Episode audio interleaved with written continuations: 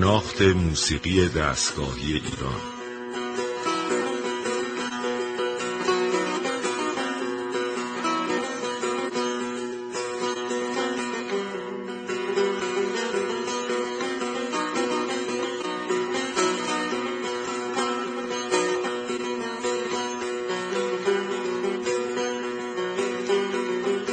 تهیه کننده و مجری محمد رضا لطفی.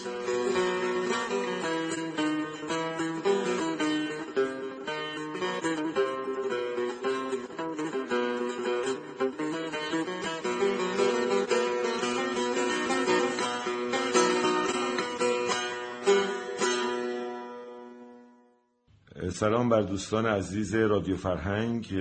برنامه شناخت زرپای ادواری رو پی می‌گیریم در جلسه گذشته و جلسه قبلش ما در مورد قوانین ضربهای ادواری و شناخت ضربها در موسیقی شرقی صحبت کردیم. امروز می‌خوایم که در مورد فراز در موسیقی ادواری یا فراز در ضرب ادواری صحبت کنیم که خیلی مهمه. قبل از اینکه راجع به موسیقی در یک فراز صحبت کنیم من ارجا میدم برای فهم بیشتر ارجا میدم به شعر فارسی خودمون. همینجور که اطلاع دارین در شعر فارسی ما دو مصرع داریم که هر دو مصرع دارای یک وزن شعری هست و همینجور که در برنامه گذشته اشاره کردم بر وزن افائیل که در ضرب می‌شد بر وزن اتانین پیاده شده.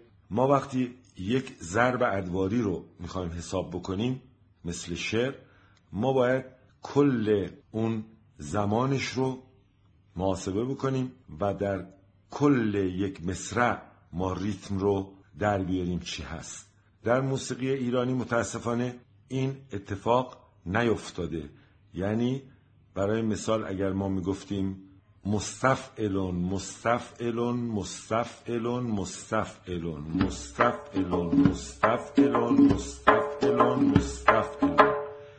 ما کل این چهار مستفعلون در یک ضرب ادواری قرار می‌گیره و چهار تا مستفعلون با هم تشکیل یک میزان میده. ولی در موسیقی که برای ما نوشته شده اومدن اینو به این صورت میمیسن مستفعلون یه میزان بعد مستفعلون یه میزان مستفعلون یه میزان مستفعلون یه میزان. چهار تا میزان نوشته شده و این چهار تا میزان اشکالش اینه که شاگرد متوجه نمیشه که این چهار تا میزان با همدیگه یک میزان رو باید تشکیل بدن.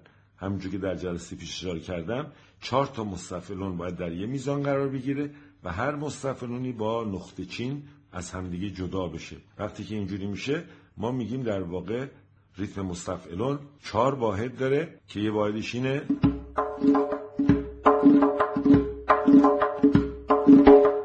چهارتا رو می‌ذاریم توی میزان. و در رابطه با وزنهای دیگه شعری هم به همین صورته. وقتی میگیم فاعلاتن فاعلاتن فاعلاتن فاعلات فاعلاتن فاعلاتن فاعلاتن فاعلات فاعلاتن فاعلاتن فاعلاتن فاعلات خب نقره هایی که زیر این ریتما میاد با همون ریز اگر ما بدیم به عنوان پایه فاعلاتن فاعلاتن فاعلاتن فاعلات این تعداد نقره که با ریز دادیم ریز پلنگی اصطلاحا اینجا در واقع زمان تعداد اینها مقدار زمان واحد رو برای ما در چهار ترکیب مستفعلون یا فاعلاتون در واقع تعریف می‌کنه و مشخص می‌کنه که زمان میزانمون از چه تعداد صدا تشکیل میشه. اما نکته بعدی اینه که ما در موسیقی بخوام اینو مقایسه کنیم همین اتفاق هم برای موسیقی میفته یعنی ما می‌زنیم مثلا برای مثال می‌زنیم. دایرا رام رای دارا رام رام دارا رام رام دایرا رام. خب ما در واقع اینجا چیه؟ فرازمون کل این فراز ملودی تشکیل یک دور ادواری میده تشکیل یک پایه میده و ما در موسیقی باید این رو به همون صورت شعریش اینجا هم می‌تونیم در موسیقی استفاده کنیم. پس با این قیاس ما متوجه میشیم که باز در نوشتن نوتنویسی ما تفکیک شده این میزان از هم دیگه و دور ماهیت خودشو از دست داده. اما نکته بعدی که خیلی مهمه اینه که مثلا ما ممکنه در یه جمله موسیقی بگیم دارارام بام بام دا دا دا دا دا دا دا دام بام بارارارا دا دا دا دا دارارام. این الان نه ضرب شد و ما کل این نه ضرب رو باید چیکار کنیم؟ تقسیم بندی کنیم و هر واحدش رو نقطه چین کنیم تا مشخص بشه که این نه ضربی دارای چه خاصیتیه. به غیر از این نکته نکته خیلی مهم نکته چیه؟ نکته اکسنته ما در یک ریتم میگیم برای مثال همین مستفعلون. میگیم مستفعلن مستفعلن مستفعلن مستفعلن. accent ها چی میشه؟ عوض میشه. ما می‌تونیم اینو accent رو تغییر بدیم. بزنیم.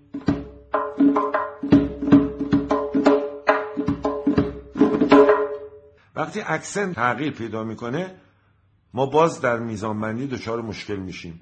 یا باید تمام accent ها رو شدت ضعف های accent ها رو بذاریم که این شدت و ضعف های accent ها خیلی کار مشکل می‌کنه.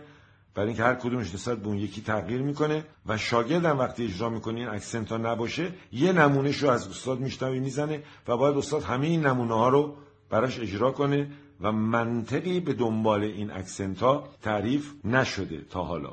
نوازنده های خوب تنبک و استادای تنبک به صورت بنیادی چون هنرمندن خودشون توی اجراها اصولی رو روی احساسشون و روی شناختشون تغییر میدن.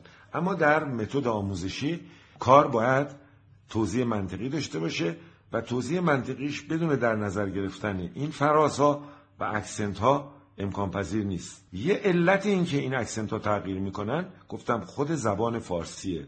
میگیم که من رفته بودم به سینما. من رفته بودم به سینما. من رفته بودم به سینما. خب می‌تونیم بگیم من رفته بودم به سینما. من رفته بودم به سینما. بعد می‌تونیم بگیم من رفته بودم به سینما. من رفته بودم به سینما. ببینید accent ها تغییر می‌کنه. این accent ها خیلی مهمه در ریتم های ادواری چون تمام ملاحت و زیبایی ریتم در این accent هاست اگر اکسنت ها در ضرب ها در اصل رایت نشه ما دوچار یک نواختی در اجرا میشیم. اجرای ضرب مدت های مدیدی که یا میگن این دو ضربیه یا میگن سه ضربیه یا میگن ساده است یا میگن ترکیبیه. و هر جایی که به مشکلی برمیخورن میگن قومی ضرب شیش چاره همه تصنیف هایی که در اینا ساخته شده 90 درصدش میگن شیش چاره بقیش میگن چهار چاره یا دو چاره در صورتی که تصنیف ها فراز و نشیب های مختلف داره و رعایت ادوارش بسیار بسیار کار سخته. مثلا برای مثال من اینو می‌خونم. یه تصنیف خیلی قدیمیه. اجرا نشده تا حالا. یه تیکشی می‌خونم که اینو از استادم آقای دوامی یاد گرفتم.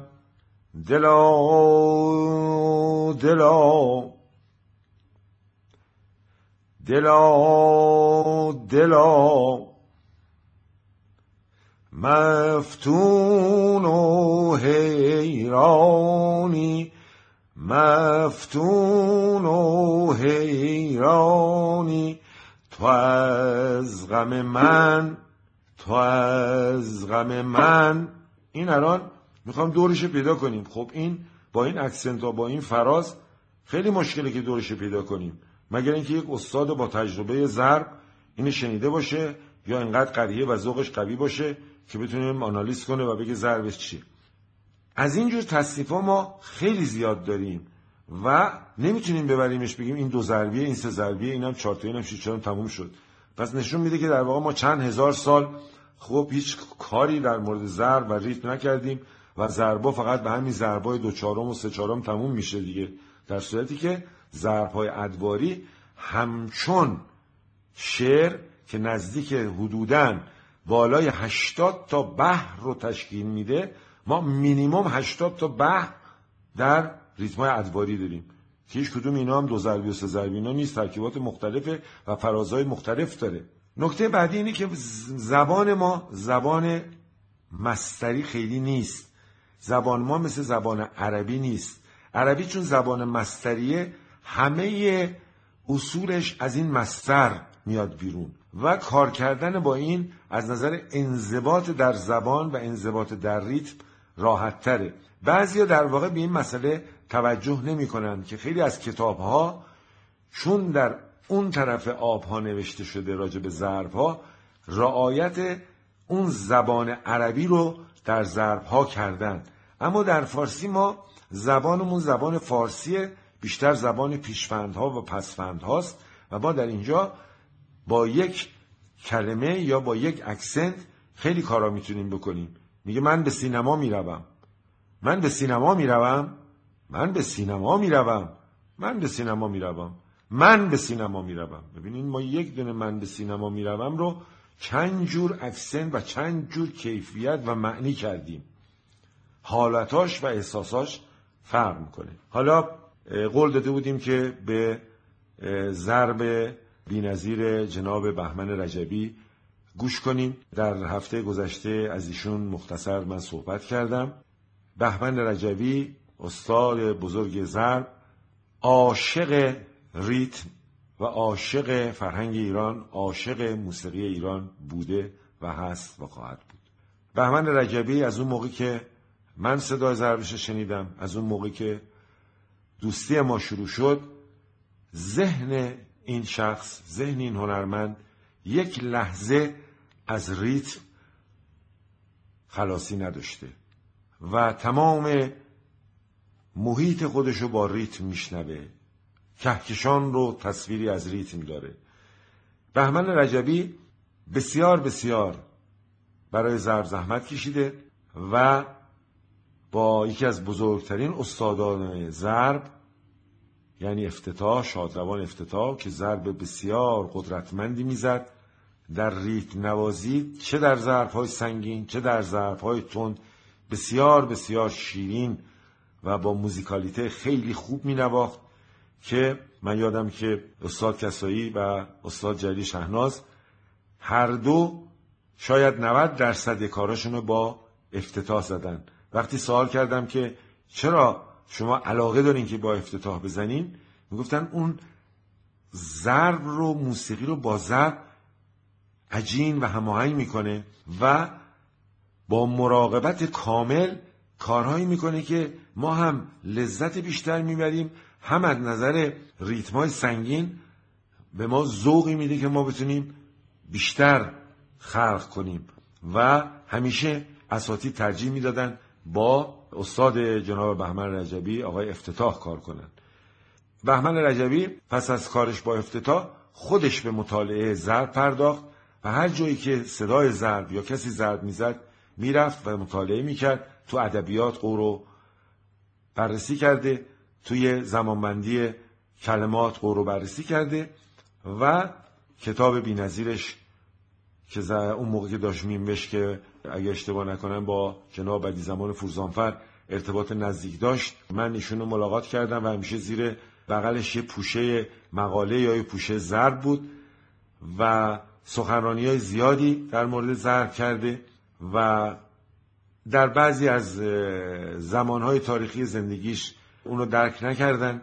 در بعضی از زمانهای زندگیش بسیار بسیار بهش کم لطفی کردن. ولی او همواره کار کرده کار کرده کار کرده و یک انسان متحد و مسئول در مقابل تاریخ ایران و جهان.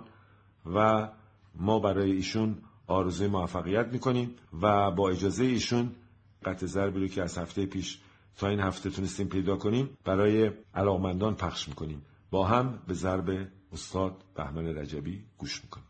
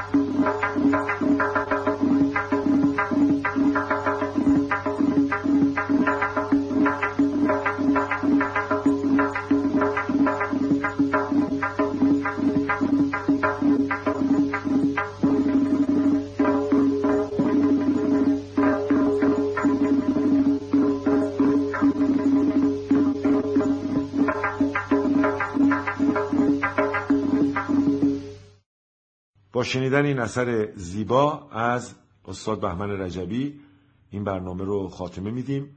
همه شما رو به خداوند متعال می سپارم روز و شب شما خوش باد.